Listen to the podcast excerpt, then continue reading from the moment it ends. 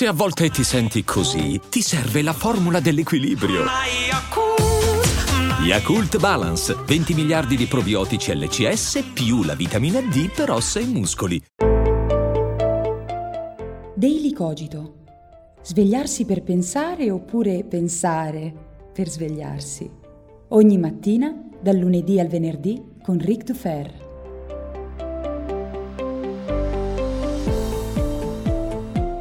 Buongiorno a tutti e bentornati come ogni mattina qui su Daily Cogito. Io sono Rick e spero siate pronti per svegliarci mettendo insieme qualche pensiero in più del solito. Allora oggi vorrei raccontarvi alcune cose inerenti alla mia esperienza divulgativa sul web. Cinque cose che ho imparato facendo video su YouTube.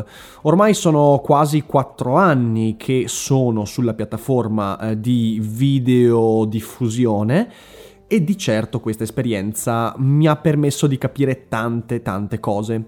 E quindi all'inizio dovevano essere le 20 cose che ho imparato da YouTube, quando in realtà poi dovevo inevitabilmente andare con il concetto di less is more e quindi ne ho individuate 5 che spero possano essere utili anche a voi, non solo per fare video e produrre contenuti sul web, perché penso che le cose che ho imparato da YouTube abbiano il reale valore in quanto le applico anche nella vita al di fuori del web. E io credo che questo sia il vero valore del web. Ci serve per migliorare la nostra vita al di fuori del web. Altrimenti sarebbero due mondi separati e inevitabilmente il web eh, dovrebbe essere eliminato, ma le cose non stanno così. Prima di cominciare però vorrei ricordarvi che domani sarò ad Enna alle 17.30, farò una conferenza dal titolo Le ragioni della passione in occasione della giornata mondiale della filosofia. Sarà una bella occasione, se siete dei dintorni vi aspetto, mi raccomando, eh, saremo al liceo Dante Alighieri. La conferenza durerà un'oretta e mezza ed è aperta a tutti. Vi aspetto, eh. Ma adesso veniamo a noi. 5 punti, 5 cose che ho imparato. La prima è non dare peso a ciò che non ne ha. Questa è una cosa che in questi giorni mi state scrivendo numerosi, numerosi di voi mi stanno dicendo ma come fai a sopportare tutta la mole di deficienti che commentano sotto ai tuoi video, ai tuoi post, alle tue immagini, foto, eccetera, eccetera. Io nel corso di questi quattro anni ho accumulato un qual certo quantitativo di haters, eh, ovvero le persone che mh, vengono sotto a video e contenuti e insultano, denigrano, scrivono roba irripetibile. Eh, questo un po' perché tocco argomenti molto sensibili, mi è capitato di parlare recentemente di aborto, di bioetica, ma poi anche di politica, eh, campo in cui non ho posizioni estremamente popolari. E quindi sì, capita molto spesso, io ricevo circa una trentina di commenti, di insulti su tutti i social network al giorno. Allora, al di là del fatto che io di per me sarei un permaloso, cioè sarei una persona che dà peso all'insulto. E all'inizio della mia carriera divulgativa sul web questa cosa un po' pesava. Perché? Perché ci stavo male. Poi a un certo punto ho capito una cosa, e, ed è la filosofia che mi ha aiutato nella comprensione di ciò. Ho capito anzi due cose. La prima è che chi insulta prima di tutto sta dicendo qualcosa su se stesso. In primo luogo perché non mi conosce, in secondo luogo perché non sta ponendo una critica seria su quanto è stato detto, ma sta esprimendo un disagio. In secondo luogo ho capito una cosa ancora più importante, che io non posso farci nulla su quell'elemento, cioè è qualcosa su cui non ho potere. Ci sarà sempre il deficiente che arriva e insulta, ci sarà sempre chi per il mero fatto che ho sviluppato una certa popolarità, verrà sotto i miei video, foto, stories, contenuti e comincerà a insultare. E ho smesso di darvi peso. Ho smesso di illudermi che fosse un mio problema. Non è un mio problema. E da allora vi giuro che me la vivo molto meglio. E mi, mi diverto pure con questa gente, perché quando insultano esprimono qualcosa che ha a che fare con loro e non con me. E quindi dialogarci diventa più interessante. La seconda cosa che ho individuato è questa. Reimparare sempre un po' tutto da capo. Quando ho cominciato a fare video su YouTube, io ho cominciato con la spavalderia dei miei dieci anni di teatro alle spalle, teatro di improvvisazione in cui avevo imparato tantissime cose e pensavo che stare sul palco davanti a un pubblico fosse più o meno la stessa cosa che stare davanti a una videocamera, a un obiettivo. Beh, ho dovuto, mio malgrado, accorgermi che le cose non stanno così e che ogni ambiente presuppone il proprio stile, il proprio linguaggio e tutta quanta una serie di strumenti, conoscenze, atteggiamenti che non combaciano con l'esperienza pregressa. Certo, quello che ho fatto a teatro io oggi lo uso moltissimo nel mio lavoro, nei video e persino nei podcast, ma YouTube mi ha imposto di reimparare da capo un sacco di cose, tantissime cose ho dovuto rivederle a fondo e aggiungo di più. Quando ho cominciato a fare podcast, con la spavalderia di chi aveva tre anni di YouTube alle spalle, ho pensato, vabbè, fare video e podcast sarà più o meno la stessa cosa. E invece, anche con i podcast, ho dovuto reimparare tutto un po' da capo. Ed è importante avere questo atteggiamento perché ti permette di avere elasticità, prima di tutto, quindi adattabilità, ma in secondo luogo diventa divertente perché non sei mai davvero arrivato e ogni volta devi rifare le cose da capo. Terzo elemento di cui voglio parlarvi oggi, beh, la forma vale quanto il contenuto. Anche lì, quando facevo video all'inizio, io li facevo con uno smartphone, con la videocamera anteriore, con nessuna luce, senza tagli, un discorso filato per 20, 30, 45 minuti sull'argomento che avevo scelto. Perché? Non curavo la forma in quanto ero convinto che il mio pubblico guardasse solo al contenuto, che il contenuto fosse principe rispetto alla forma e che non era importante curare la forma quanto piuttosto curare il contenuto. Le cose non stanno così, nella maniera più assoluta. Questo è ovviamente collegato al punto 2, ovvero reimparare sempre un po' da capo, perché conoscere l'ambiente in cui divulghi significa anche capire quanto e come puoi agire sulla forma, che quella sì è una delle cose su cui possiamo agire, a differenza dei commenti degli hater e di tanti altri elementi. La forma diventa fondamentale, al punto che quando ho cambiato la videocamera, quando mi sono deciso a prendere delle luci semi-professionali, quando ho cominciato a usare il montaggio come alleato dei miei contenuti, beh, anche i contenuti sono migliorati. La fruibilità, il ritmo, la velocità e la mia consapevolezza su come comunicare.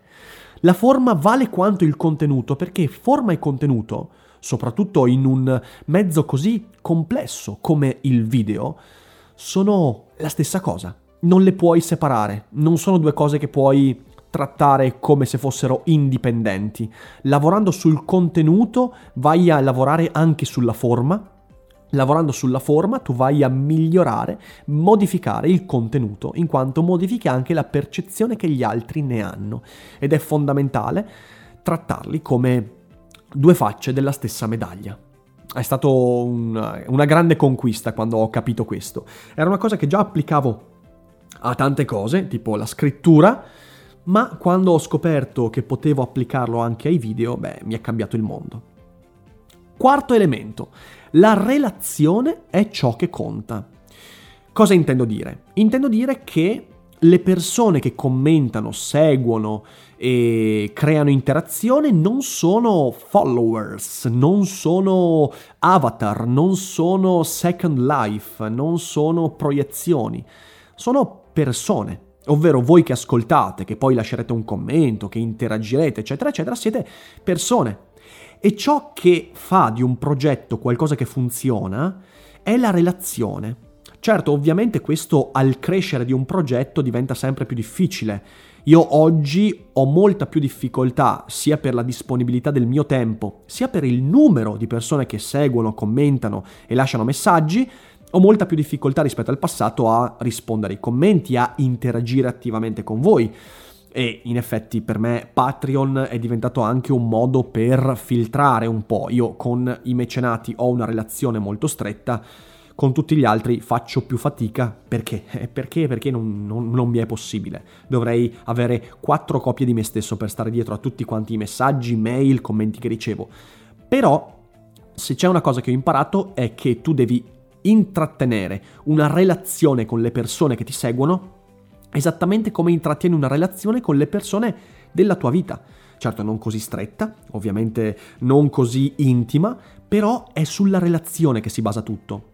Le persone ti conoscono e tu le devi conoscere. E in questo senso ci sarebbe un punto 4.5, ovvero eh, devi essere più possibile te stesso. Eh, una cosa che capita quando la gente mi incontra dal vivo è che mi dicono ma tu sei uguale a come si vede nei video, a come si sente nei podcast, non sei costruito, non sei eh, incredibile. E io dico vabbè per me è la normalità questa. Eh, però per tanti non è così. Quindi puntare sulla relazione. Ho imparato a trattare le persone sui social come delle persone e non come degli avatar o come dei followers. E credo che questo sia fondamentale. Il quinto punto è forse il più importante, che in qualche modo riassume anche i quattro precedenti. Fai ciò che ti dà carburante, non ciò che gli altri si aspettano da te. Questo punto io non smetterò mai di rimarcarlo. In qualsiasi eh, aspetto della propria vita questo vale. Però io l'ho visto in maniera proprio eclatante su YouTube. Fai ciò che ti motiva, fai ciò che ami su YouTube, non fare quello che gli altri si aspettano, o meglio ancora, non fare ciò che i trend si aspettano, non parlare delle cose che funzionano, che tirano, perché in quel momento lì tu non stai investendo su te stesso e su un progetto, ma stai cercando di intercettare con una buona dose di fortuna appunto un trend. Ma quando intercetti un trend, magari c'hai la botta di culo e fai le centinaia di migliaia di visualizzazioni, ma non stai creando relazioni, non stai dando vita a un progetto, non stai investendo. Stai intercettando per un colpo di culo un trend. Se invece fai quello che ami, potresti non intercettare mai o raramente un trend o quando lo intercetti non diventi virale, ma sicuramente avrai materiale che ti permetta di dire questa roba la voglio fare per i prossimi anni. Ecco, io quando ho cominciato a parlare di filosofia su YouTube mi sono detto, io questa roba la voglio fare per tantissimo tempo.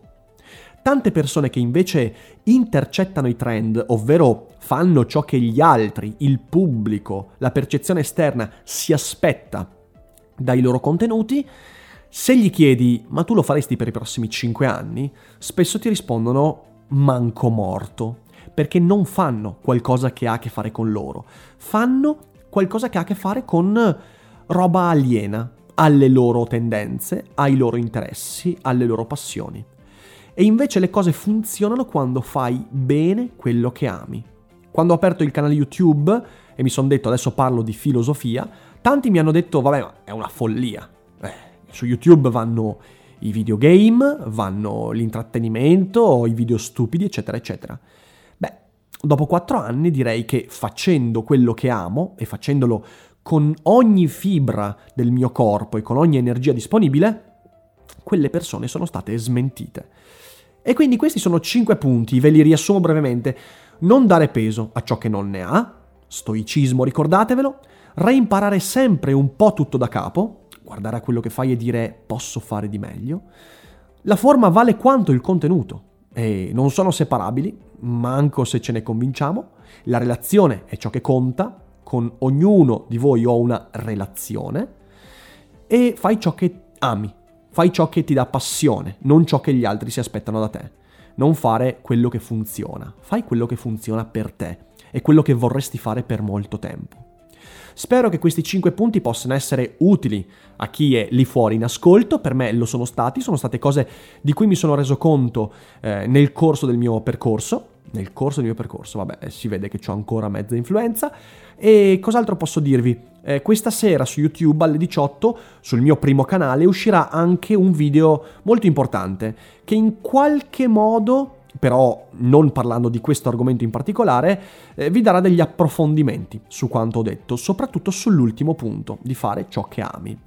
Spero di esservi stato utile, spero che questo Daily Cogito eh, venga utilizzato in maniera proficua da, se non tutti, alcuni di voi e io vi ringrazio per l'ascolto. Vi abbraccio, vi auguro una buona giornata e non dimenticate che non è tutto noia ciò che pensa.